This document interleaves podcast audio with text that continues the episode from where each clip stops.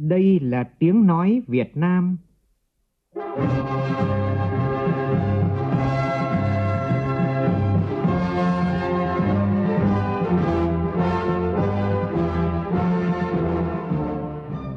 là tiếng nói Việt Nam,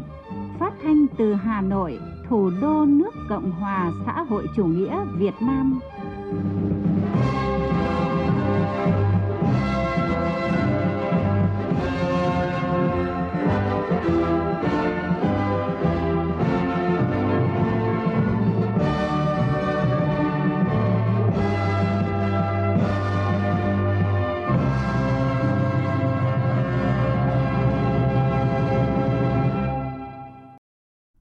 Biên tập viên Hùng Cường xin kính chào quý vị và các bạn. Mời quý vị và các bạn nghe chương trình Thời sự chiều của Đài Tiếng Nói Việt Nam. Chương trình có những nội dung chính sau đây.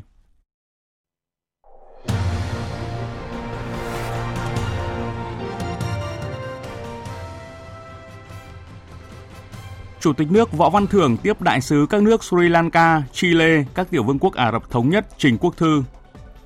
Chủ tịch Quốc hội Vương Đình Huệ thăm chính thức Cộng hòa Cuba theo lời mời của đồng chí Esteban Lasso Hernandez, Chủ tịch Quốc hội Chính quyền Nhân dân Cuba. Nhiều chuyên gia và cộng đồng doanh nghiệp kỳ vọng tích cực việc chính phủ đồng ý phương án giảm thuế VAT từ 10% xuống còn 8%. Sở Y tế thành phố Hà Nội phân bổ gần 18.000 liều vaccine AstraZeneca để tiêm cho người từ 18 tuổi trở lên. Trong khi đó, thành phố Hồ Chí Minh xem xét kích hoạt trở lại chiến dịch bảo vệ người thuộc nhóm nguy cơ khi tỷ số mắc COVID-19 đang tăng lên. Trong phần tin quốc tế, Hội nghị ngoại trưởng G7 kết thúc sau 3 ngày họp tại Nhật Bản với một tuyên bố chung được đưa ra nhiều nội dung liên quan đến tình hình thế giới. Các cuộc giao tranh giữa quân đội Sudan và các lực lượng hỗ trợ nhanh lan ra toàn quốc. Quốc tế lên tiếng kêu gọi các bên kiềm chế và ngồi vào bàn đối thoại.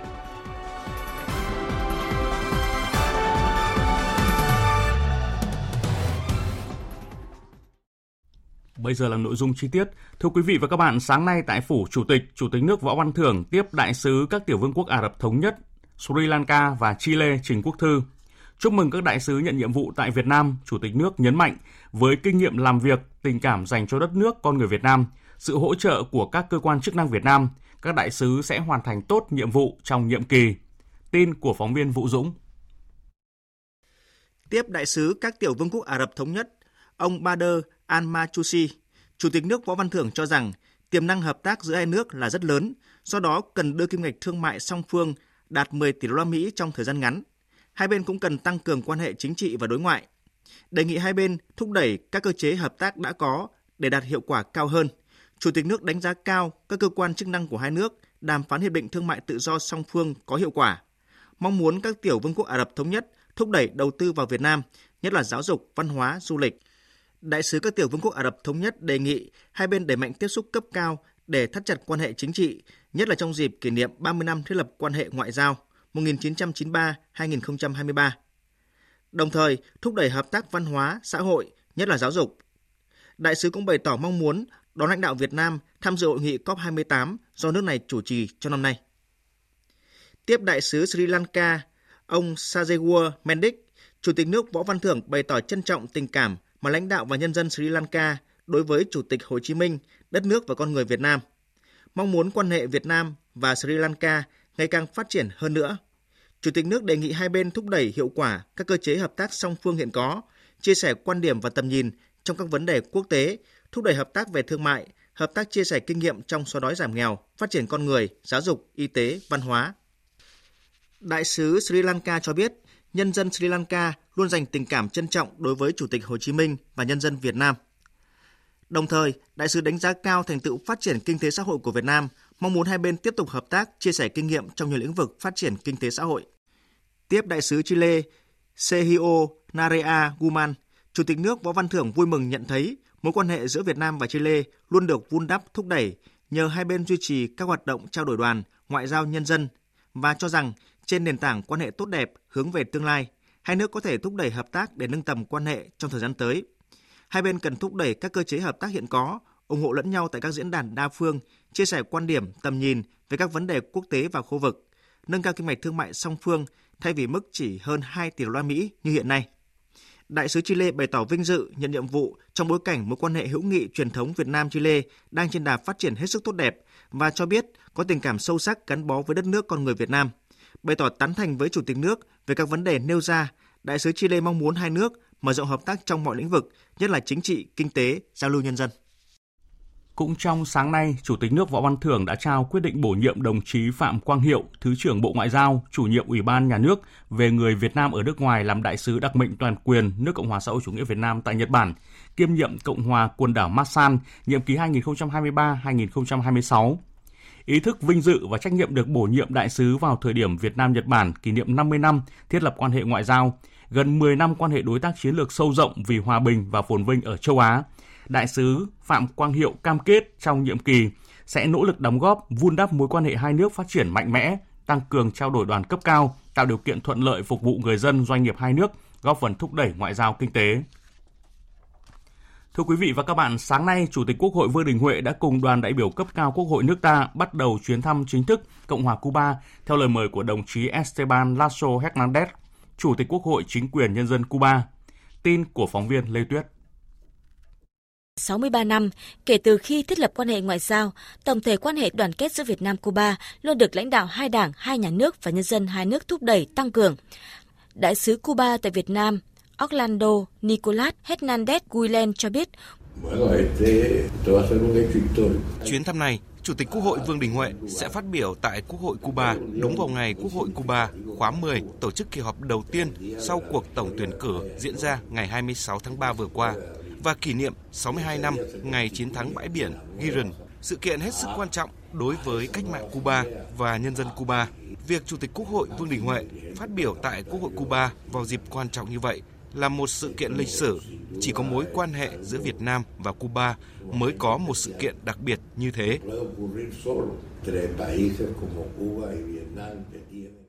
Dự kiến trong chuyến thăm chính thức Cuba của Chủ tịch Quốc hội Vương Đình Huệ và đoàn đại biểu cấp cao Quốc hội nước ta, hai bên ký kết thỏa thuận hợp tác để tăng cường trao đổi kinh nghiệm hoạt động của Quốc hội và các cơ quan của dân cử, công tác lập pháp cũng như hỗ trợ lẫn nhau tại các diễn đàn nghị viện khu vực và thế giới, phối hợp trong việc thúc đẩy các thỏa thuận đã ký giữa hai nước để hợp tác giữa Việt Nam và Cuba ngày càng đi vào thực chất và hiệu quả.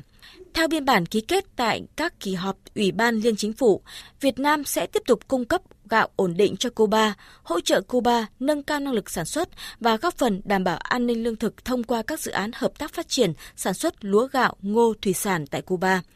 Hiện thực hóa biên bản ghi nhớ ấy, những ngày đầu tháng 4 này, Đảng, Nhà nước và Nhân dân Việt Nam đã tặng nhân dân Cuba 5.000 tấn gạo.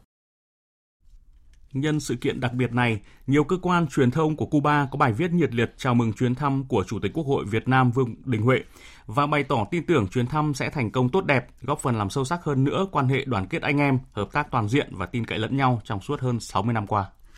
Các cơ quan báo chí lớn của Cuba như Thông tấn xã Mỹ Latin Prensa Latina, Nhật báo Granma, cơ quan ngôn luận của Đảng Cộng sản Cuba, báo điện tử Cuba Debate, trang mạng có lượng truy cập lớn nhất đảo quốc Caribe này, tuổi trẻ quật khởi hay những người lao động, cũng như nhiều đơn vị truyền thông khác đều đưa tin và nhấn mạnh chuyến thăm diễn ra trong một thời điểm có ý nghĩa quan trọng đối với Cuba – theo báo chí Cuba, Chủ tịch Quốc hội Vương Đình Huệ và đoàn đại biểu cấp cao Việt Nam sẽ là phái đoàn nước ngoài đầu tiên thăm La Habana sau khi cơ quan lập pháp mới của đảo quốc Caribe này được thành lập, đánh dấu một cột mốc mới trong quan hệ giữa hai quốc gia.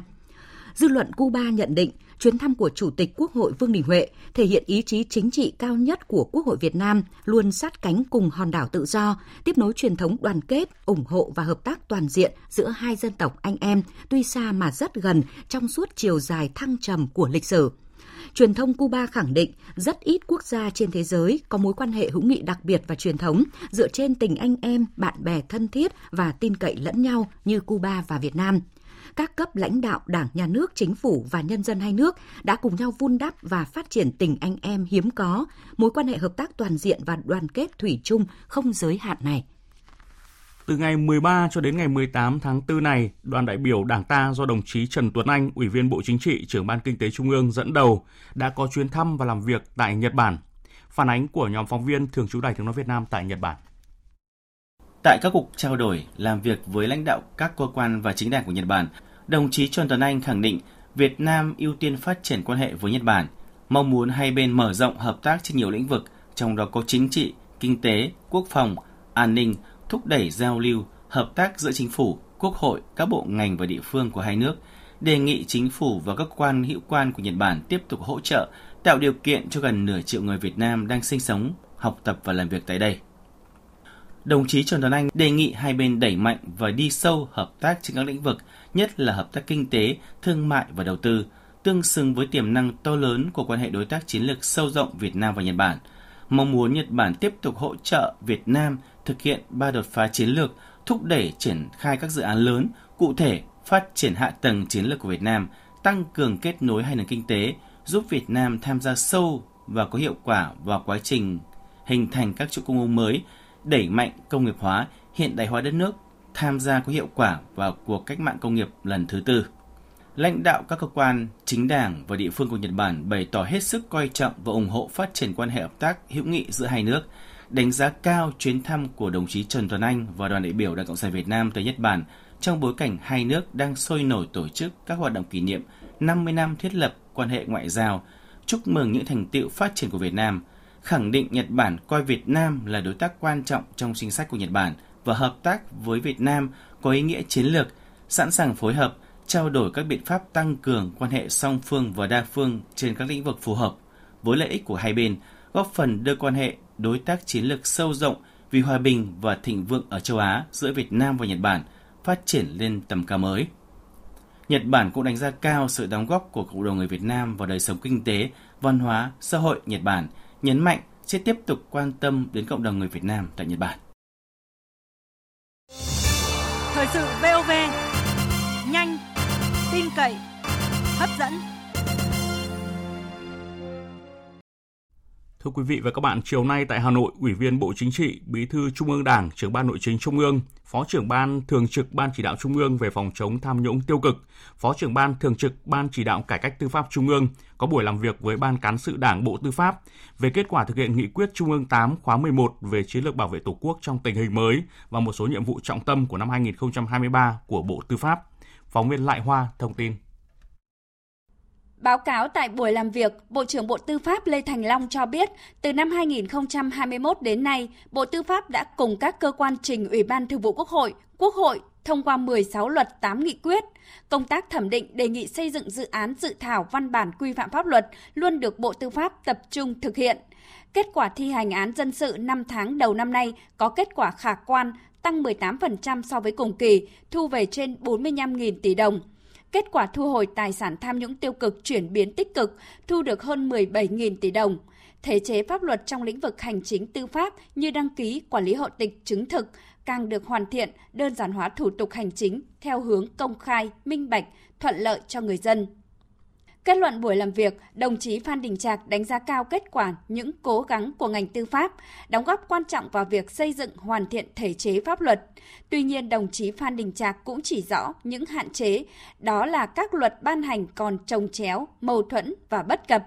Nhấn mạnh thời gian qua việc liên tục ban hành các luật, nghị định và thông tư, nhưng nếu pháp lệnh không đủ rõ sẽ dẫn đến khó thực thi bởi ranh giới giữa năng động sáng tạo, dám nghĩ, dám làm đến vi phạm pháp luật dẫn đến phạm tội rất mong manh. Đồng chí Phan Đình Trạc cũng chỉ rõ trong thi hành pháp luật nhìn chung chưa nghiêm và nhân lực pháp luật còn bất cập. Về phương hướng thời gian tới, đồng chí Phan Đình Trạc đề nghị tiếp tục nâng cao hơn nữa hiệu quả công tác tham mưu, xây dựng chính sách pháp luật và thi hành pháp luật. Đảm bảo khi xây dựng hệ thống pháp luật của chúng ta là dân chủ này, công bằng này, nhân đạo này đầy đủ kịp thời đồng bộ thống nhất, công khai minh bạch, ổn định, khả thi, dễ tiếp cận và đủ khả năng điều chỉnh các quan hệ xã hội và đảm bảo cái việc thi hành pháp luật nghiêm minh, công bằng và hiệu quả. Trước hết là những cái sơ hở, những cái bất cập, những cái trồng chéo, những cái mâu thuẫn mà cản trở sự phát triển, chúng ta cố gắng phải tham mưu sửa kịp thời. Tôi cũng đề nghị phải đưa vào một cái nội dung là phát triển cái cơ chế chế định pháp luật. Tôi nói thật là bây giờ còn tình trạng sửa sai không dám làm. Đồng chí Phan Đình Trạc cũng đề nghị quản lý các hoạt động hợp tác quốc tế về pháp luật, đẩy mạnh hợp tác quốc tế về pháp luật, đồng thời nâng cao hệ thống thể chế, xây dựng hoàn thiện nhà nước pháp quyền, xã hội chủ nghĩa Việt Nam. Hôm nay, Hội đồng nhân dân thành phố Hồ Chí Minh tổ chức kỳ họp thứ 9 để xem xét quyết định chủ trương đầu tư nhiều dự án dân sinh trên địa bàn thành phố. Đến dự có đồng chí Nguyễn Văn Nên, Ủy viên Bộ Chính trị, Bí thư Thành ủy Thành phố Hồ Chí Minh, đồng chí Phan Văn Mãi, Chủ tịch Ủy ban nhân dân thành phố Hồ Chí Minh, Phóng viên Hà Khánh thông tin. Các đại biểu Hội đồng nhân dân thành phố Hồ Chí Minh đã thảo luận, đánh giá theo đó, nội dung các tờ trình liên quan mật thiết đến đời sống nhân dân như nâng cấp cơ sở vật chất y tế tuyến huyện, xã trên địa bàn quận, huyện và thành phố Thủ Đức, khôi phục, bảo tồn di tích lịch sử, phát huy các giá trị truyền thống, góp phần giáo dục thế hệ trẻ. Đặc biệt, các đại biểu quan tâm việc làm sao để các dự án xây mới, cải tạo nhanh chóng được triển khai có hiệu quả, đẩy nhanh giải ngân đầu tư công. Đại biểu Vương Đức Hoàng Quân nói: Những cái dự án đầu tư công, tôi hy vọng sẽ thực sự đi vào cuộc sống. Và đặc biệt, đâu là những thách thức và đâu là những cái biện pháp dự kiến chúng ta sẽ phải thực hiện để từ nay đến cuối năm, những dự án này không chỉ là kỳ vọng, không chỉ là những thông qua tại kỳ họp, mà thực sự đóng góp vào sự phát triển, đóng góp vào kinh tế thành phố theo giám đốc Sở Giao thông Vận tải Thành phố Hồ Chí Minh Trần Quang Lâm, thời gian qua, Thành ủy thành phố đã lập các đoàn công tác để kiểm tra, tháo gỡ vướng mắc cho các dự án lớn – Ngành giao thông nhận diện khó khăn hiện nay của các dự án hạ tầng đó là công tác bồi thường giải phóng mặt bằng, di dời công trình hạ tầng kỹ thuật, đẩy nhanh thẩm định phê duyệt. Theo ông Lâm, các dự án chủ yếu tập trung ở ban quản lý dự án đầu tư xây dựng các công trình giao thông thành phố Hồ Chí Minh. Năm 2023 với khoảng 34.000 tỷ đồng, gấp 10 lần các năm trước. Ngoài ra, còn có các ban quản lý dự án các quận huyện, ban quản lý đường sắt, theo ông Trần Quang Lâm, để đẩy nhanh tiến độ đáp ứng giải ngân 95% thì vai trò của chủ đầu tư rất lớn. Đối với ngành giao thông, chúng tôi cũng tiếp tục theo dõi sát cũng như là định kỳ hàng tuần có kiểm điểm các dự án trọng điểm phối hợp với địa phương để hỗ trợ chủ tư cũng như kịp thời tháo gỡ đảm bảo và tiến độ kế hoạch chi tiết của hàng tuần, hàng tháng để đáp ứng được cái tiến độ yêu cầu của dự án và theo cái số vốn mà đã giao thì đảm bảo là đạt chỉ tiêu là 95%. Tại kỳ họp này, Hội đồng Nhân dân thành phố đã xem xét biểu quyết thông qua 16 nghị quyết quan trọng. Phát biểu bế mạc, Chủ tịch Hội đồng Nhân dân thành phố Nguyễn Thị Lệ yêu cầu Ủy ban Nhân dân thành phố nhanh chóng triển khai thực hiện các nghị quyết sau kỳ họp, tập trung chỉ đạo các cơ quan đơn vị theo chức năng, nhiệm vụ, nghiêm túc tổ chức triển khai thực hiện đồng bộ, quyết liệt các nghị quyết của Hội đồng Nhân dân thành phố vừa thông qua, đảm bảo công khai, minh bạch, đúng đối tượng, phù hợp với khả năng cân đối, bố trí nguồn lực của Trung ương và địa phương – Ngoài ra tập trung chỉ đạo quyết liệt việc thực hiện các nhiệm vụ theo chương trình hành động của thành ủy, thực hiện nghị quyết về phát triển kinh tế xã hội và đảm bảo quốc phòng an ninh vùng Đông Nam Bộ đến năm 2030, tầm nhìn đến năm 2045. Nghị quyết số 31 của Bộ Chính trị về phương hướng nhiệm vụ phát triển thành phố Hồ Chí Minh đến năm 2030, tầm nhìn đến năm 2045 và nghị quyết của Ban chấp hành Trung ương tiếp tục đẩy mạnh công nghiệp hóa hiện đại hóa đất nước đến năm 2030, tầm nhìn đến năm 2045 cùng 17 chỉ tiêu theo nghị quyết của Hội đồng Nhân dân thành phố về nhiệm vụ phát triển kinh tế xã hội năm 2023.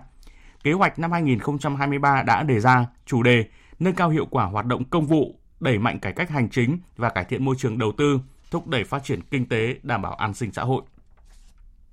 Thưa quý vị và các bạn, theo công văn số 2614 của Văn phòng Chính phủ gửi Bộ Tài chính ngày hôm qua, Phó Thủ tướng Lê Minh Khái đã đồng ý về nguyên tắc Bộ Tài chính báo cáo Chính phủ để trình Quốc hội, Ủy ban Thường vụ Quốc hội xem xét cho phép xây dựng ban hành nghị quyết của Quốc hội về giảm thuế giá trị gia tăng VAT theo trình tự, thủ tục rút gọn. Đây là thông tin tích cực đối với cộng đồng doanh nghiệp. Cuối tuần trước, Bộ Tài chính đã có văn bản số 3610 trình Thủ tướng Chính phủ về phương án miễn giảm thuế phí lệ phí cho năm 2023. Trong đó, Bộ Tài chính đề xuất giảm 2% mức thuế suất thuế giá trị gia tăng VAT đối với tất cả các hàng hóa dịch vụ thuộc đối tượng áp dụng thuế suất 10%, tức là xuống còn 8%. Đồng thời, Bộ Tài chính cũng đề nghị giảm 20% mức tỷ lệ phần trăm để tính thuế VAT đối với cơ sở kinh doanh, bao gồm cả hộ kinh doanh, cá nhân kinh doanh, khi thực hiện xuất hóa đơn đối với tất cả hàng hóa dịch vụ thuộc đối tượng chịu thuế VAT 10%.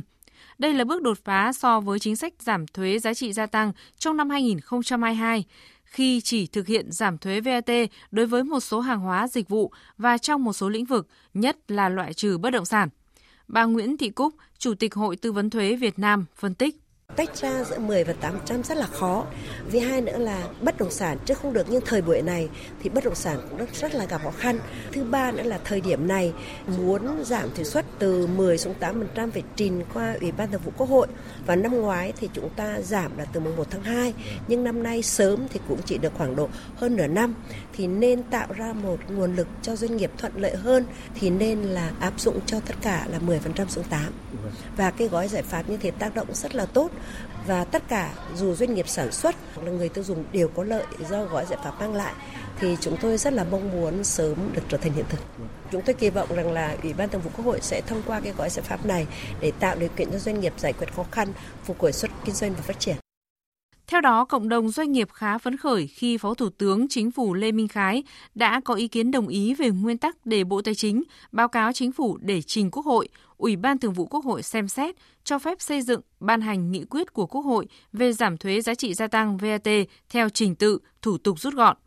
Theo tính toán của Bộ Tài chính, dự kiến số giảm thu ngân sách nhà nước khoảng 5.800 tỷ đồng một tháng, nên nếu áp dụng trong 6 tháng cuối năm thì tương đương mức giảm khoảng 35.000 tỷ đồng. Tuy nhiên, đảm bảo đủ nguồn lực cho các chính sách hỗ trợ tài khóa luôn là mục tiêu quan trọng của Bộ Tài chính, như khẳng định của Bộ trưởng Hồ Đức Phước từ đầu năm nay. Thì chúng tôi tập trung nỗ lực quyết liệt để thực hiện thành công cái dự toán ngân sách, tiết kiệm cái chi ngân sách, tăng cái giải ngân đầu tư công và tiết kiệm trong cái quá trình sử dụng cái tài sản công cũng như là tăng cường công tác quản lý thuế chống cái thất thoát thuế để đảm bảo cho cái chính sách tài khóa được thực hiện một cách ừ, hợp lý và bền vững, minh bạch. Đồng ý về nguyên tắc đối với đề xuất của Bộ Tài chính tiếp tục thực hiện giảm thuế VAT trong năm nay. Theo công văn số 2614 của Văn phòng Chính phủ, Phó Thủ tướng Lê Minh Khái cũng đã giao Bộ Tài chính khẩn trương phối hợp với Bộ Tư pháp và bộ cơ quan liên quan để xây dựng hồ sơ dự án nghị quyết và trình cấp có thẩm quyền đảm bảo đúng quy trình trình tự thủ tục. Trong đó nêu rõ căn cứ, cơ sở, sự cần thiết để đề xuất xây dựng, ban hành dự thảo nghị quyết theo trình tự, thủ tục rút gọn, báo cáo chính phủ trước ngày 25 tháng 4 tới. Ngày hôm nay tại trụ sở Bộ Công Thương đã diễn ra hội nghị trực tuyến khối công thương địa phương. Có rất nhiều nguyên nhân khiến sản xuất công nghiệp địa phương giảm được làm rõ, cần có ngay các giải pháp tháo gỡ kịp thời. Phóng viên Nguyên Long thông tin. Đã có 48 địa phương có chỉ số sản xuất công nghiệp IIP tăng và 15 địa phương có chỉ số sản xuất công nghiệp giảm trong quý 1 so với cùng kỳ năm trước. Tính chung chỉ số sản xuất công nghiệp cả nước trong quý đầu năm đã giảm 2,2% so với cùng kỳ năm trước, cùng kỳ tăng 6,8%. Có ít nhất 3 nguyên nhân cơ bản dẫn đến hoạt động sản xuất công nghiệp và thương mại tại các địa phương được ông Ngô Quang Trung, Cục trưởng Cục Công Thương địa phương chỉ ra. Cái vấn đề thứ nhất là về mặt thị trường thì hiện nay là do nhiều nguyên nhân, trong đó có các vấn đề của thế giới, cũng như là các vấn đề liên quan đến hậu Covid cho nên là các cái doanh nghiệp gặp khó khăn về thị trường, tiêu thụ đối với các cái sản phẩm tác động lớn đến cái vấn đề sản xuất và xuất nhập khẩu. À, cái vấn đề thứ hai nữa là cái sự trồng chéo của hệ thống văn bản pháp luật hiện nay là vẫn còn tương đối lớn. Cái này thì đòi hỏi một cái sự nỗ lực rất lớn của chính phủ cũng như các bộ ngành trong cái quá trình tham mưu để ban hành được cái hệ thống cơ chế chính sách đồng bộ tạo thuận lợi nhất cho các cái doanh nghiệp. Cái vấn đề thứ ba nữa là liên quan đến cái tổ chức các cái chuỗi tiêu thụ sản xuất và tiêu thụ kết nối từ trong nước cho đến nước ngoài. Từ khó khăn trong hoạt động xuất khẩu của các địa phương dẫn đến kim ngạch hàng hóa xuất khẩu quý 1 cả nước chỉ đạt hơn 79 tỷ đô la Mỹ, giảm 11,9% so với cùng kỳ. Trong đó khu vực doanh nghiệp trong nước giảm mạnh hơn, giảm 17,4% so với khu vực có vốn đầu tư nước ngoài giảm 10%, cho thấy những khó khăn của các doanh nghiệp trong nước trong việc khôi phục sản xuất kinh doanh và đẩy mạnh xuất khẩu. Các địa phương đồng loạt đề xuất cơ quan quản lý hỗ trợ tiếp cận, tìm kiếm thị trường xuất khẩu. Ông Nguyễn Văn Hồng, Phó Chủ tịch Ủy ban Nhân dân thành phố Cần Thơ kiến nghị cụ thể. Thứ nhất là do cái thị trường hiện nay thì một số thị trường truyền thống như Trung Quốc hay một số các thị trường thì nó cũng bị ảnh hưởng, do đó cũng mong bộ là hỗ trợ thành phố Cần Thơ và các địa phương mở rộng một số các thị trường, đặc biệt là thị trường của một số nước mà chúng ta có ký kết các hiệp định FTA dân dân để mở rộng cái thị trường. Cái thứ hai là như thành phố Cần Thơ có phát biểu là mặc dù là chỉ thị chỉ đạo của thủ tướng có nhiều cái văn bản về cái các ngân hàng để hỗ trợ cho các cái doanh nghiệp. Tuy nhiên theo đi khảo sát của một số doanh nghiệp đặc biệt là các cái doanh nghiệp xuất khẩu gạo thủy sản của Cần Thơ thì cái mức lãi suất của các ngân hàng hiện nay vẫn còn cao. Và cái rơm cái rơm vay là vẫn còn cái hạn chế. Bộ trưởng Bộ Công Thương Nguyễn Hồng Diên nhấn mạnh nhiều giải pháp cần phải làm ngay từ các cấp ngành địa phương đến doanh nghiệp và người dân. Tập trung giả soát, tháo gỡ thực chất những khó khăn vướng mắc đối với từng doanh nghiệp, từng dự án, nhất là những dự án lớn trên địa bàn. Và những dự án là nó tạo ra những cú hích về tăng trưởng, rồi tạo ra cái nguồn thu lớn cho ngân sách, giải quyết được việc làm cho người lao động địa phương. Tiếp tục đơn giản hóa các thủ tục hành chính đẩy mạnh ứng dụng công nghệ thông tin trong thực thi chức trách nhiệm vụ của mình, đặc biệt là trong lĩnh vực công thương. Nghiên cứu ban hành cơ chế chính sách địa phương hoặc là tiếp tục đề xuất với trung ương để ban hành những cơ chế chính sách tầm quốc gia để gỡ khó cho doanh nghiệp và thu hút đầu tư, nhất là cái đầu tư dân doanh. Cũng hôm nay, Hiệp hội Thương mại Điện tử Việt Nam công bố báo cáo chỉ số thương mại điện tử 2023 với nhiều thông tin đáng chú ý khẳng định để hướng tới phát triển bền vững, cần phải đổi mới cách thức kinh doanh và hỗ trợ kiến thức mua sắm online cho người tiêu dùng. Phóng viên Thu Trang thông tin. Báo cáo chỉ số thương mại điện tử 2023 được công bố sau khi các chuyên gia thực hiện khảo sát trên gần 7.000 doanh nghiệp đang hoạt động trong lĩnh vực này. Kết quả cho thấy xu hướng hoạt động kinh doanh trên các trang mạng xã hội như là Facebook, Zalo tiếp tục tăng mạnh với sự tham gia của 65% doanh nghiệp.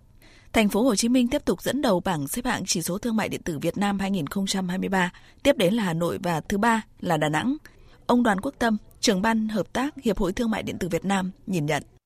Điều chăn trở chúng tôi đã nhận ra là cái khoảng cách giữa Hà Nội, Thành phố Hồ Chí Minh và các tỉnh thành còn lại nhiều năm nay rồi vẫn chưa được kéo gần lại. Thứ hai nữa, muốn phát triển bền vững thì vấn đề không phải là chúng ta theo trend. Gen Z sẽ là những đối tượng để tiếp cận và ứng dụng những cái xu thế mới. Nhưng mà để phát triển bền vững thì đánh giá đúng vai trò của Gen X, Gen Y. Phải tiếp tục triển khai các chương trình hỗ trợ doanh nghiệp vừa và nhỏ tại các địa phương xóa nhòa khoảng cách hai thành phố lớn với các địa phương. Thứ hai nữa, tiếp tục các hoạt động liên quan đến đào tạo phát triển nguồn nhân lực. Và đồng thời không chỉ đơn thuần phát triển các nền tảng để phát triển thương mại điện tử mà chúng ta cần phải quan tâm nhiều hơn quyền lợi người tiêu dùng, trách nhiệm xã hội của các doanh nghiệp và bảo vệ môi trường trong thương mại điện tử. Nếu như năm 2022 thương mại điện tử Việt Nam đạt tốc độ tăng trưởng 20%, quy mô thị trường thương mại điện tử bán lẻ ước đạt 16,4 tỷ đô la Mỹ, thì trong báo cáo chỉ số thương mại điện tử 2023 vừa được công bố, các chuyên gia nhận định tốc độ tăng trưởng của ngành sẽ có thể đạt 25%, quy mô hơn 20 tỷ đô la Mỹ. Thương mại điện tử sẽ tiếp tục là điểm sáng kinh tế 2023. Hội nghị toàn cầu lần thứ tư hệ thống lương thực thực phẩm bền vững mạng lưới một hành tinh do Việt Nam đăng cai tổ chức sẽ diễn ra trong 3 ngày, từ ngày 24 đến ngày 27 tháng 4 tới tại Hà Nội. Thông tin tại buổi họp báo ngày hôm nay, Thứ trưởng Bộ Nông nghiệp và Phát triển Nông thôn Nguyễn Hoàng Hiệp cho biết thông qua hội nghị, khẳng định những cam kết của Việt Nam sẽ là nhà cung cấp lương thực trách nhiệm và bền vững, không chỉ sản xuất lương thực thực phẩm cho 100 triệu dân trong nước mà còn cho toàn cầu. Tin của phóng viên Minh Long. Với chủ đề chuyển đổi hệ thống lương thực thực phẩm lành mạnh, bền vững, thích ứng với biến đổi khí hậu trong bối cảnh khủng hoảng mới, Hội nghị toàn cầu hệ thống lương thực thực phẩm lần thứ 4 sẽ xem xét các rào cản, khó khăn, thách thức chính liên quan đến việc chuyển đổi hệ thống lương thực thực phẩm và đề xuất các giải pháp tập trung vào bốn nhóm vấn đề gồm mô hình kiến trúc toàn cầu về hệ thống lương thực thực phẩm, các chính sách và quản trị quốc gia và địa phương về hệ thống lương thực thực phẩm, các mô hình tiêu thụ và sản xuất của hệ thống lương thực thực phẩm, các phương thức thực hiện chuyển đổi hệ thống lương thực thực phẩm. Thông tin thêm tại buổi báo, Thứ trưởng Bộ Nông nghiệp và Phát triển nông thôn Nguyễn Hoàng Hiệp cho biết.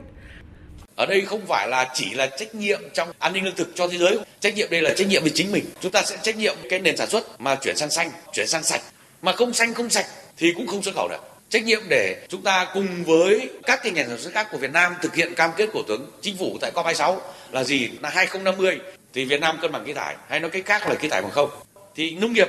là cũng phải góp phần vào đây là trách nhiệm. Chuyển sang một số thông tin đáng chú ý. Số ca mắc COVID-19 đang có dấu hiệu tăng trở lại. Theo báo cáo của Bộ Y tế, từ ngày 1 tháng 4 đến ngày 17 tháng 4, cả nước ghi nhận 4.800 ca mắc COVID-19 mới. Số ca mắc COVID-19 bắt đầu leo thang từ ngày 8 tháng 4 đến ngày 17 tháng 4 thì lên cao nhất với 1.031 ca mới, trong đó 14 bệnh nhân phải thở oxy, không ghi nhận ca tử vong. Tại Hà Nội, Sở Y tế thành phố cho biết đã phân bổ thêm cho các địa phương gần 18.000 liều vaccine AstraZeneca để tiêm cho người từ 18 tuổi trở lên. CDC Hà Nội khuyến cáo người dân nếu chưa tiêm đủ các mũi vaccine phòng COVID-19 cơ bản gồm mũi 1, mũi 2 thì cần tiêm đủ. Hiện người dân muốn tiêm vaccine COVID-19 không cần phải đăng ký như trước. Người dân chủ động theo dõi lịch tiêm trạm y tế thông báo đến các trạm y tế tại các xã phường để được tiêm chủng. Còn tại thành phố Hồ Chí Minh, Sở Y tế thành phố vừa cho biết sẽ xem xét kích hoạt trở lại chiến dịch bảo vệ người thuộc nhóm nguy cơ trong giai đoạn hiện nay khi tỷ lệ người cao tuổi mắc COVID-19 đang tăng lên. Với chiến dịch được triển khai trước đây, những người chưa tiêm vaccine được thuyết phục tiêm tại nhà hoặc là tại cơ sở y tế.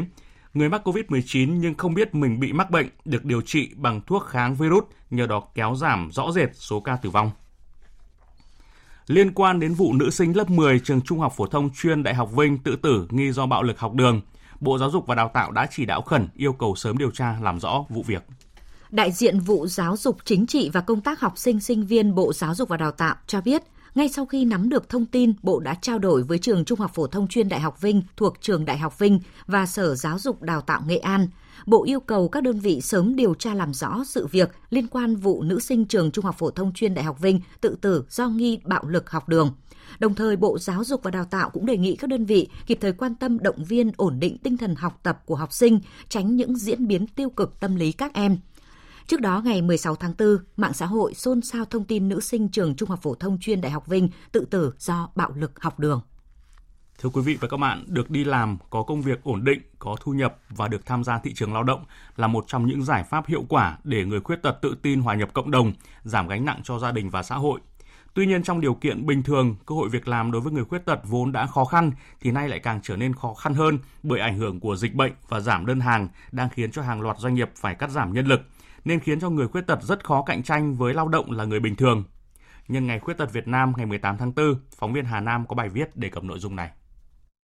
Việt Nam hiện có khoảng 7 triệu người khuyết tật, trình độ học vấn của người khuyết tật thấp, hơn 41% số người khuyết tật từ 6 tuổi trở lên không biết chữ và số có trình độ tốt nghiệp trung học cơ sở trở lên chỉ chiếm gần 20%. Số người khuyết tật còn trong độ tuổi lao động là 61%, trong đó 40% còn khả năng lao động. Tuy nhiên, chỉ có 31,7% người khuyết tật từ 15 tuổi trở lên có việc làm. Mình đã cấp hồ sơ đi xin việc khắp nơi, kể cả các công ty xí nghiệp vẫn mong muốn là tìm được một cơ hội việc làm cho mình để mình được đi làm giống như bao người khác để được sống một cái môi trường tập thể ờ, ao ước khát khao lắm ấy chứ. Thế nhưng mà không được. Cơ hội việc làm cho người khuyết tật càng khó hơn so với người bình thường. Tôi khuyết tật vận động đi lại là khó khăn này. Tôi cũng đã tham gia nhiều các đơn vị các cái công ty ấy, nhưng mà tiếp cận cho người khuyết tật vận động như tôi rất là khó khăn về việc làm. Mình cũng đi xin việc làm mấy lần cũng không thành công á. Thì hiện tại mình đang ở nhà phú tốt gia đình thôi là hy vọng mình tìm một công việc là phù hợp đối với sức khỏe của mình đối với người khuyết tật như mình mà thời điểm hiện tại ấy, mức lương 4 5 triệu là có thể đáp ứng đủ nhu cầu sinh hoạt cho cá nhân. Trên thực tế, đời sống và cơ hội việc làm đối với người khuyết tật vẫn còn nhiều khó khăn. Ngoài những nguyên nhân như công tác dạy nghề và tạo việc làm cho người khuyết tật vẫn còn nhiều khó khăn thách thức, số lượng người khuyết tật được học nghề và có việc làm còn hạn chế, thiếu chương trình giáo viên tư vấn nghề và tạo việc làm cho người khuyết tật. Nguồn lực và chính sách vẫn chưa phù hợp cơ hội tiếp cận thông tin việc làm và nghề nghiệp của người khuyết tật còn nhiều khó khăn. Nhận thức của các cấp chính quyền, doanh nghiệp, cộng đồng dân cư trong việc tạo cơ hội việc làm cho người khuyết tật còn hạn chế. Các chính sách hỗ trợ doanh nghiệp nhận người khuyết tật vào làm việc chưa thực sự hiệu quả, trong khi nhiều doanh nghiệp không muốn tuyển dụng lao động là người khuyết tật thì bản thân người khuyết tật có nhiều hạn chế về sức khỏe, trình độ học vấn, cộng với tâm lý tự ti mặc cảm của bản thân người khuyết tật. Nhiều gia đình người khuyết tật không muốn cho con em mình đi học nghề vì thiếu tin tưởng vào khả năng của họ. Ông Phạm Việt Hoài, Chủ tịch Hội đồng Quản trị Công ty Cổ phần Kim Việt cho rằng và các doanh nghiệp, các tổ chức rất mong muốn rằng có một cái đóng góp cho xã hội bằng cách tạo những cái việc làm. Đôi khi nó chỉ là những cái việc đơn giản thôi. Họ cũng mong muốn được như thế nhưng nếu như cá nhân của những người khuyết tật họ chưa vượt qua được những cái rào cản từ gia đình cho đến bản thân họ thì cái việc đó nó cũng lại làm khó cho doanh nghiệp. Nếu như không thay đổi được tư duy thì dự án có tốt đến đâu, tất cả mọi người có chung tay đến đâu, chỉ cần một câu nói thôi, con phải ở nhà thì người khuyết tật cũng không có cách gì để bước ra xã hội để thể hiện bản thân. Người khuyết tật có được việc làm không chỉ giúp cuộc sống của họ được cải thiện, hòa nhập cộng đồng hiệu quả nhất mà còn khẳng định được sự bình đẳng trong tiếp cận công việc đối với mỗi người – Ông Phạm Quang Khoát, Chủ tịch Hội Người Khuyết Tật quận Hoàng Mai, Hà Nội cho rằng, người khuyết tật có thể làm được rất nhiều công việc có ích cho xã hội. Nếu người khuyết tật không có việc làm sẽ tạo gánh nặng cho xã hội và gây lãng phí nguồn nhân lực của đất nước. Việc làm thì không chỉ giúp người khuyết tật có thêm thu nhập để ổn định cuộc sống mà còn giúp người khuyết tật có thể hòa nhập được với cộng đồng và cho họ cảm thấy rằng là mình có ích hơn cho xã hội. Đặc biệt là việc làm thì sẽ giúp cho họ thấy được rằng là mình bình đẳng như những người không khuyết tật khác. Và người khuyết tật thì cũng có thể tự tin tạo việc làm, không những là nuôi sống bản thân mình mà còn tạo việc làm cho những người đồng cảnh ngộ và cho những người không khuyết tật khác nữa. Từ đó họ thấy rằng là họ có ích hơn cho xã hội. Xã hội mà không tạo điều kiện cho người khuyết tật làm việc thì đây là một cái nguồn lực bị lãng phí mà bản thân người khuyết tật hoàn toàn đều có thể làm được công việc phù hợp À, với sức khỏe và khả năng của mình. Với mong muốn nhằm cải thiện quyền và lợi ích cho người khuyết tật tại Việt Nam, từ năm 2017, Azure Heaven, tổ chức phi chính phủ hỗ trợ và phát triển viện trợ nhân đạo của Hàn Quốc, đã thực hiện một số dự án tại Việt Nam và hiện nay là dự án thí điểm phục hồi chức năng thông qua dạy nghề cho thanh niên khuyết tật tại Hà Nội. Với dự án này, Angel Heaven đang hướng đến một xã hội mà người khuyết tật ở Việt Nam được hưởng đầy đủ các quyền cơ bản, đó là quyền về nhận thức xã hội, hòa nhập xã hội và cải thiện chất lượng cuộc sống. Đặc biệt, nhằm thay đổi nhận thức của các đơn vị tuyển dụng người khuyết tật và khuyến khích việc làm cho người khuyết tật tại Hà Nội nói riêng và Việt Nam nói chung, ông Kwon Oh Song, giám đốc chi nhánh của Asian Heaven Việt Nam cho biết. Với dự án lần này thì chúng tôi cũng mong muốn là sẽ đào tạo cho được tối thiểu là 150 người khuyết tật để người ta có thể có cơ hội việc làm ổn định và cũng như là sẽ à, tiến hành tư vấn cho tối thiểu 400 người khuyết tật có mặt tại Hà Nội. Và tiếp nữa là sẽ vừa tuyên truyền và nâng cao nhận thức cho hơn 100 công ty, đặc biệt là các cái giám đốc nhân sự để có thể tuyển dụng người khuyết tật. Tiếp nữa đó là chúng tôi sẽ thiết lập cái mạng lưới à, cho khoảng tầm hơn 50 doanh nghiệp để có thể là tuyển dụng việc làm, trao cơ hội việc làm cho người khuyết tật và cuối cùng đó là chúng tôi sẽ tổ chức các cái buổi hội thảo để chia sẻ về chính sách việc làm dành cho người khuyết tật. Cùng với sự giúp sức của các tổ chức cá nhân, sự vào cuộc của các cơ quan ban ngành trong triển khai thực hiện các chương trình chính sách việc làm dành cho người khuyết tật, ngày 5 tháng 8 năm 2020, Thủ tướng Chính phủ đã ban hành quyết định số 1190 phê duyệt chương trình trợ giúp cho người khuyết tật giai đoạn 2021-2030. Theo đó, nhiều mục tiêu về dạy nghề tạo việc làm cho người khuyết tật được ưu tiên triển khai. Ông Tô Đức, Cục trưởng Cục Bảo trợ Xã hội, Bộ Lao động Thương binh và Xã hội cho biết. Chương trình đặt ra cái chỉ tiêu đến 2030 có 300.000 người khuyết tật có nhu cầu và đủ điều kiện sẽ được hỗ trợ đào tạo nghề, tạo việc làm, rồi hỗ trợ đầu tư cơ sở vật chất cho những cái cơ sở giáo dục nghề nghiệp để dạy nghề cho người khuyết tật trong phạm vi cả nước và phấn đấu hỗ trợ là 100% người khuyết tật mà có nhu cầu và đủ điều kiện thì sẽ được hỗ trợ vay vốn với lãi suất ưu đãi để tạo sinh kế. Từ năm 2012 đến nay, chính phủ đã bố trí ngân sách khoảng 10 tỷ đồng mỗi năm để hỗ trợ dạy nghề tạo việc làm cho khoảng 19.000 người khuyết tật. Mức hỗ trợ của nhà nước thì cũng đã điều chỉnh tối đa là 6 triệu đồng trên người trên một khóa. Rất nhiều người khuyết tật đã chủ động, đã nỗ lực vươn lên tạo được việc làm, tạo được sinh kế. Người khuyết tật có việc làm không chỉ giúp cuộc sống của họ được cải thiện, mà còn khẳng định được sự bình đẳng trong tiếp cận công việc đối với mỗi người, góp phần đảm bảo an sinh xã hội.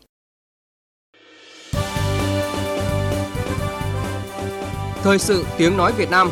Thông tin nhanh Bình luận sâu Tương tác đa chiều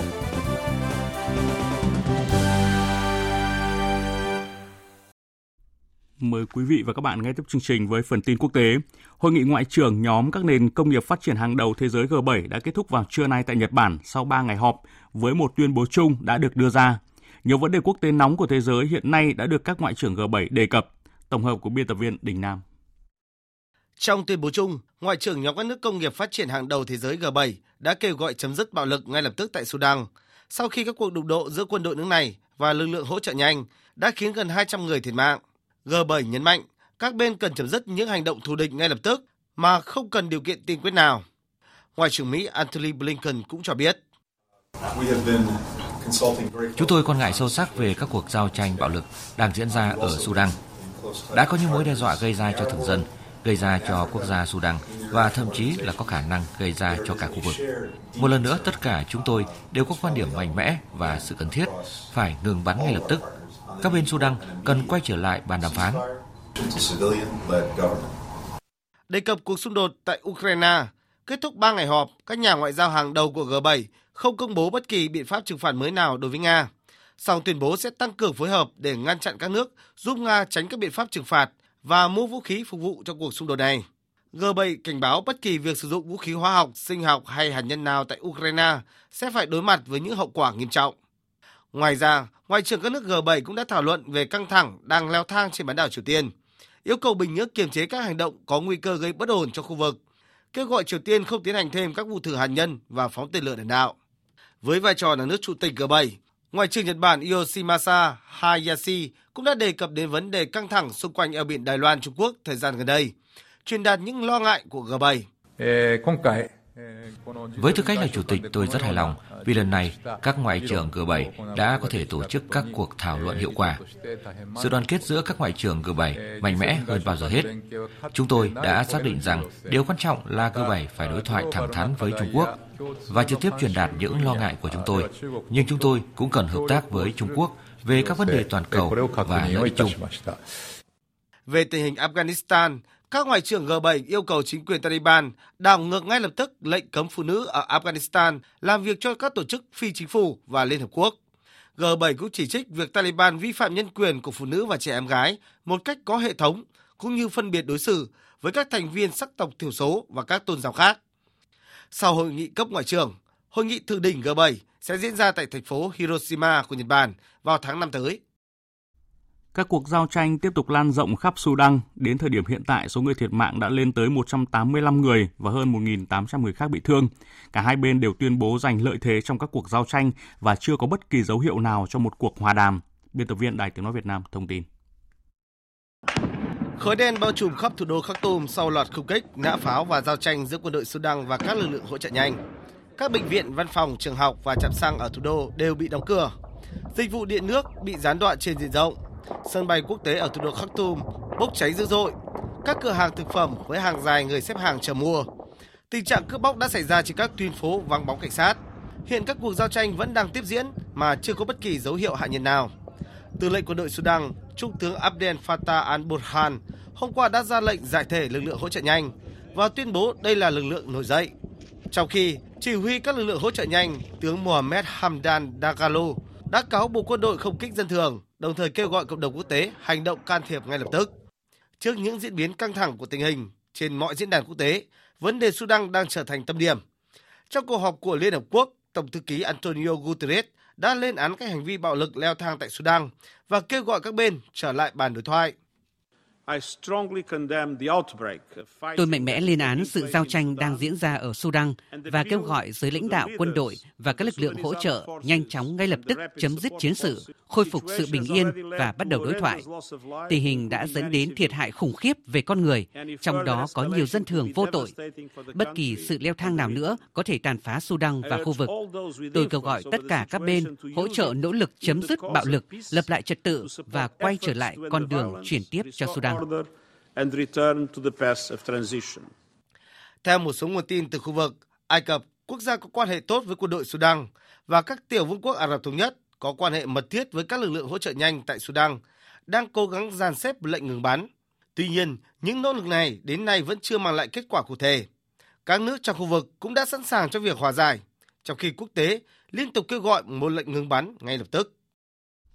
Trong diễn biến liên quan, Ngoại trưởng Mỹ Antony Blinken cho biết một đoàn xe ngoại giao của Mỹ tại Sudan đã trúng đạn trong cuộc tấn công do những tay súng có liên hệ với các lực lượng hỗ trợ nhanh ở Sudan thực hiện. Người đứng đầu ngành ngoại giao Mỹ đồng thời lên án vụ việc. Trong khi đó, đại sứ trưởng phái đoàn ngoại giao Liên minh châu Âu tại Sudan đã bị tấn công ngay tại nhà riêng.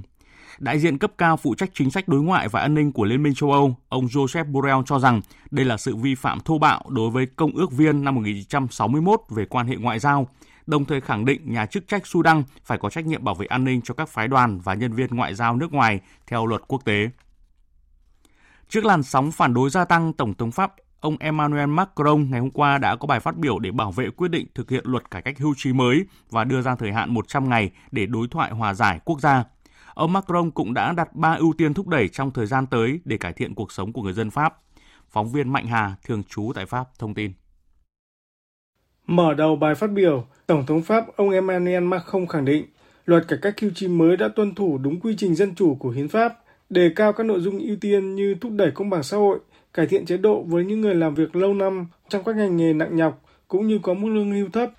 Ông Emmanuel Macron cũng bày tỏ sự luyến tiếc khi luật cải cách hưu trí dù đã trải qua nhiều tháng thương lượng chính trị và xã hội nhưng cuối cùng vẫn không thể đạt được một sự đồng thuận chung thống nhất. Người đứng đầu nước Pháp cũng khẳng định hiểu được sự tức giận của người dân nhưng cho rằng những người phản đối chỉ là thiểu số, đồng thời nhấn mạnh cải cách hưu trí là cần thiết để đảm bảo nguồn lực xã hội.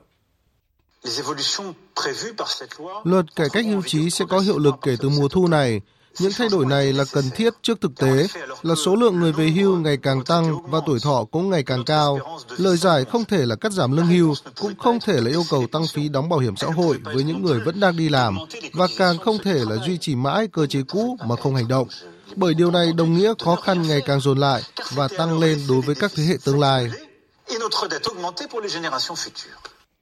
Tổng thống Pháp Macron cho biết đã giao Thủ tướng Pháp Elizabeth Borg xây dựng lộ trình triển khai ba định hướng lớn đối với nước Pháp trong thời gian tới.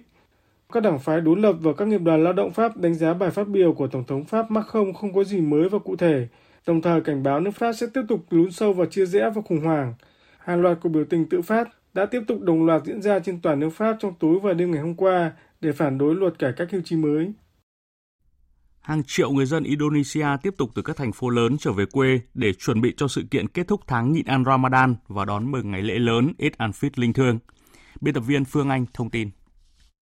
Hôm nay, một tàu chiến chở khoảng 1.000 hành khách miễn phí trở về quê hương. Cô Jenny Muhiba, một hành khách trên tàu chiến Kri Banjarmasin 592, bắt đầu hành trình di chuyển từ thủ đô Jakarta tới các điểm đến ở Semarang và Surabaya cho biết. Chúng tôi thường di chuyển bằng xe máy về quê, nhưng hôm nay lại được đi tàu này miễn phí. Đó là một trải nghiệm hoàn toàn mới mẻ đối với chúng tôi. Trưởng tàu, ông Agung Haribu cho biết. Untuk fasilitas KRI về cơ sở vật chất trên tàu, chúng tôi đã chuẩn bị cả phòng riêng cho trẻ mới biết đi và các bà mẹ cũng như phòng riêng cho nam giới. Chúng tôi còn chuẩn bị cả phòng y tế để chăm sóc tổng quát và chuyên khoa. Trong khi đi tàu, chúng tôi cung cấp thức ăn miễn phí vì đây là tháng Ramadan. Chúng tôi sẽ cung cấp iftar và những bữa ăn ngon. Đặc biệt, tàu còn trang bị cả chỗ để cầu nguyện. Kita juga fasilitasi tempat ibadah Tại Jakarta, hơn 24.000 người đã về quê bằng tàu hỏa và 1.400 người lựa chọn phương tiện di chuyển là xe buýt. Con số này dự kiến sẽ tăng mạnh trong những ngày tới. Anh Sachio Pamungkas, một hành khách 47 tuổi, cho biết. Mọi người đang rất háo hức trở về quê hương. Vì thời gian trước, chi phí cho xét nghiệm PCR rất đắt đỏ, trong khi bây giờ chúng tôi hầu như không phải trả tiền dịch vụ cho PCR. Hơn nữa, do được chiết khấu nên mua vé đi lại rẻ hơn. Du lịch nội địa trong mùa lễ hội Hồi giáo Eid al-Fitr ở Indonesia dự kiến sẽ đạt đỉnh điểm vào ngày 21 tháng 4 tới, với Bộ Giao thông Vận tải nước này ước tính sẽ có khoảng 123 triệu 800 nghìn du khách tỏa ra các đường cao tốc và những nút điểm giao thông đông đúc, tạo ra làn sóng di chuyển khổng lồ mùa lễ hội. Tiếp theo là một số tin vắn quốc tế đáng chú ý. Một quan chức các tiểu vương quốc Ả Rập Thống Nhất vừa xác nhận hoạt động nối lại quan hệ ngoại giao với Qatar, bao gồm việc mở lại đại sứ quán đang được xúc tiến giữa hai nước, dự kiến là giữa tháng 6 tới. Bộ Quốc phòng Mỹ đang tiếp tục điều tra để xác định quy mô vụ dò dỉ tài liệu mật trên các mạng xã hội gần đây và dự kiến trong vòng 45 ngày sẽ đưa ra kết luận điều tra cũng như khuyến nghị ban đầu về cải thiện các chính sách và thủ tục liên quan đến việc bảo mật thông tin. Động thái này diễn ra không lâu sau vụ bắt giữ một vệ binh quốc gia không quân Mỹ hồi tuần trước, được cho là thủ phạm chính liên quan tới vụ việc. Theo một khảo sát mới đây của Ủy ban Kinh tế và Xã hội châu Á-Thái Bình Dương của Liên Hợp Quốc, nợ công trung bình của chính phủ các nước trong khu vực châu Á-Thái Bình Dương đang ở mức cao nhất trong 18 năm qua, trong bối cảnh hầu hết các quốc gia đang phát triển ở khu vực đang cố gắng ổn định mức nợ công vào năm 2027. Trong năm 2021 có 5 quốc gia có tỷ lệ nợ công cao hơn 100% GDP, gồm Nhật Bản, Singapore, Bhutan, Maldives và Sri Lanka. Tiếp theo chương trình sẽ là trang tin thể thao.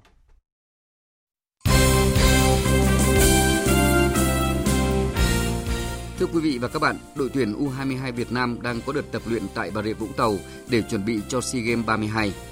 Trả lời phỏng vấn báo chí mới đây, huấn luyện viên Philip Chuzier cho biết dù phải đối diện với những khó khăn, nhưng mục tiêu của U22 Việt Nam vẫn là bảo vệ ngôi vô địch.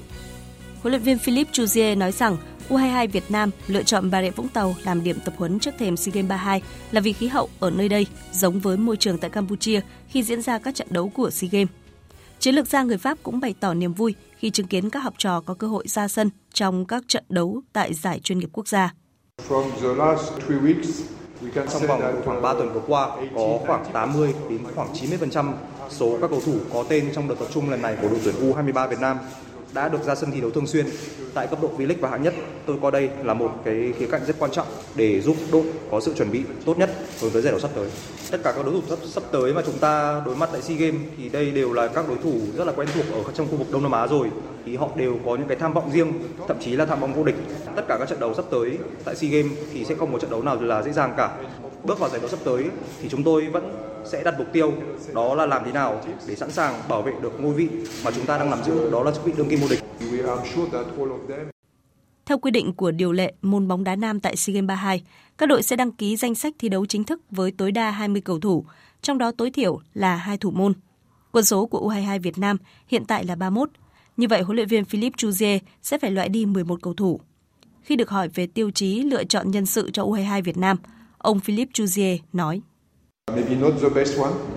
Tôi đề cao sức đa năng từ các cầu thủ trong một khoảng thời gian rất là ngắn. Chúng ta nếu mà đi tới trận chung kết thì chúng ta phải thi đấu tối đa tới 6 trận đấu. Chưa kể là trong khoảng thời gian đó thì chúng ta có thể gặp những cái vấn đề liên quan đến treo giò, liên quan đến thể phạt, liên quan đến chấn thương. Vì vậy mà tại SEA Games sắp tới thì ngoài vấn đề về mặt chuyên môn thuần túy thì mặt quản lý về mặt nhân sự, phân phối lực lượng làm thế nào cho phù hợp sẽ là một yếu tố tôi đánh giá là đóng vai trò quan trọng trong việc thành bại. Tôi thời gian vừa qua thì đã cố gắng đưa ra nhiều sự thử nghiệm cho các cầu thủ làm thế nào để các em có thể thi đấu được càng nhiều vị trí càng tốt. Tôi rất hài lòng về sự đoàn kết, tính kỷ luật của tất cả các cá nhân trong đội. Cũng nằm trong quá trình chuẩn bị cho SEA Games 32, đội tuyển bóng đá nữ Việt Nam có chuyến tập huấn kéo dài nửa tháng tại Osaka, Nhật Bản. Theo kế hoạch, tại đây đội sẽ có 3 trận đấu giao hữu với các câu lạc bộ Đại học Thể dục Thể thao Biwako Seikei ngày 19 tháng 4, Cerezo Osaka ngày 22 tháng 4 và Đại học Thể dục Thể thao Osaka ngày 26 tháng 4. Đây sẽ là những bài kiểm tra quan trọng để ban huấn luyện đánh giá thực lực của các cầu thủ trước khi chốt danh sách đi dự SEA Games 32. Chiều nay diễn ra hai trận đấu còn lại của vòng 7 giải Futsal vô địch quốc gia 2023. Ở trận đấu diễn ra tại Cung Thể thao Tiên Sơn Đà Nẵng, Thái Sơn Nam thắng chủ nhà GFD Sông Hàn với tỷ số 4-0. Với kết quả này, Thái Sơn Nam được 15 điểm, tiếp tục dẫn đầu bảng xếp hạng, còn GFD Sông Hàn có 6 điểm, đứng thứ 7. Ở trận đấu còn lại trong ngày, Savinet Khánh Hòa tiếp Tân Hiệp Hưng tại nhà thi đấu trường Cao đẳng Sư phạm Trung ương Nha Trang. Khi các trận đấu thuộc vòng 7 kết thúc, giải cũng khép lại giai đoạn lượt đi. Giai đoạn lượt về diễn ra từ ngày 28 tháng 6 đến ngày 4 tháng 8. Dạng sáng mai diễn ra hai trận tứ kết lượt về UEFA Champions League. Chelsea sẽ có cuộc tiếp đón Real Madrid tại sân Stamford Bridge. Lượt đi, Chelsea nhận thất bại 0-2 trước Real trên sân Santiago Bernabeu. Tuy nhiên, trận này, Real phải chơi trong thế thiếu người từ phút thứ 59 khi đang bị đối phương dẫn 1-0. Sau đó, Real đã tận dụng tốt lợi thế được chơi hơn người để ghi thêm một bàn nữa và giành chiến thắng 2-0. Trong buổi họp báo trước trận lượt về, huấn luyện viên Frank Lampard hy vọng các cầu thủ Chelsea sẽ chơi tốt hơn so với trận lượt đi. Tuần trước chúng tôi tạo ra nhiều cơ hội nhưng không tận dụng được. Tôi nghĩ chúng tôi cần cải thiện điều đó trong trận đấu ngày mai để có cơ hội xoay chuyển tình thế. Hy vọng chúng tôi sẽ chơi một trận đấu đúng cách và đá tốt hơn so với trận tuần trước. Trong khi đó, huấn luyện viên Carlo Ancelotti khẳng định các cầu thủ Real sẽ chiến đấu đến cùng để tiến vào bán kết và xa hơn nữa là trận chung kết. Tôi nghĩ đây là trận đấu vô cùng quan trọng trong một giải đấu đặc biệt quan trọng. Chúng tôi đã làm tốt ở trận lượt đi, nhưng vẫn còn 90 phút thi đấu nữa. Chúng tôi nhận thức được việc trong bóng đá mọi chuyện có thể xảy ra. Chúng tôi đã sẵn sàng và sẽ thể hiện những gì tốt nhất. Chúng tôi muốn vào bán kết rồi chung kết, và mục tiêu hiện tại là bán kết. Ở trận đấu diễn ra cùng giờ, Napoli tiếp AC Milan trên sân Diego Armando Maradona. Lượt đi, AC Milan vượt qua Napoli 1-0 bằng pha làm bàn duy nhất của Ismael Benacer vào cuối hiệp 1. Dự báo thời tiết Phía Tây Bắc Bộ đêm không mưa, ngày nắng nóng và nắng nóng gay gắt, có nơi đặc biệt gay gắt, nhiệt độ từ 23 đến 38 độ, có nơi trên 40 độ. Phía Đông Bắc Bộ đêm có mưa vài nơi, sáng sớm có sương mù nhẹ rải rác, ngày nắng, có nơi có nắng nóng. Nhiệt độ từ 24 đến 35 độ, có nơi trên 35 độ. Riêng Quảng Ninh, Hải Phòng từ 29 đến 31 độ.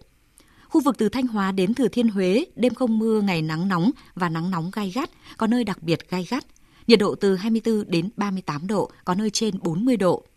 Khu vực từ Đà Nẵng đến Bình Thuận, đêm không mưa, ngày nắng, riêng phía Bắc có nắng nóng, chiều tối có mưa rào và rông vài nơi, nhiệt độ từ 25 đến 37 độ, có nơi trên 37 độ. Tây Nguyên, chiều tối và đêm có mưa rào và rông vài nơi, ngày nắng, nhiệt độ từ 21 đến 33 độ, có nơi trên 33 độ. Nam Bộ, chiều tối và đêm có mưa rào và rông vài nơi, ngày nắng, nhiệt độ từ 24 đến 35 độ. Khu vực Hà Nội đêm có mưa vài nơi, sáng sớm có sương mù nhẹ rải rác, ngày nắng, nhiệt độ từ 25 đến 35 độ. Dự báo thời tiết biển, Bắc Vịnh Bắc Bộ có mưa vài nơi, tầm nhìn xa trên 10 km, gió Đông Nam đến Nam cấp 5, có lúc cấp 6, giật cấp 7, biển động. Nam Vịnh Bắc Bộ và vùng biển từ Quảng Trị đến Quảng Ngãi, từ Bình Định đến Ninh Thuận, không mưa, tầm nhìn xa trên 10 km, gió Đông Nam đến Nam cấp 5. Vùng biển từ Bình Thuận đến Cà Mau, từ Cà Mau đến Kiên Giang, khu vực Nam Biển Đông và khu vực quần đảo Trường Sa thuộc tỉnh Khánh Hòa, không mưa, tầm nhìn xa trên 10 km, gió nhẹ. Khu vực Bắc Biển Đông và khu vực quần đảo Hoàng Sa thuộc thành phố Đà Nẵng, không mưa, tầm nhìn xa trên 10 km, gió Nam cấp 4, cấp 5. Khu vực giữa Biển Đông không mưa, tầm nhìn xa trên 10 km, gió nhẹ. Riêng phía Tây, gió Nam cấp 4, cấp 5. Vịnh Thái Lan có mưa rào vài nơi, tầm nhìn xa trên 10 km, gió nhẹ. Những thông tin thời tiết vừa rồi đã kết thúc chương trình Thời sự chiều nay của Đài Tiếng Nói Việt Nam. Chương trình do các biên tập viên Hùng Cường, Duy Quyền, Nguyễn Hằng biên soạn và thực hiện. Với sự tham gia của phát thanh viên Phương Hằng, kỹ thuật viên Thu Hằng, chịu trách nhiệm nội dung Lê Hằng.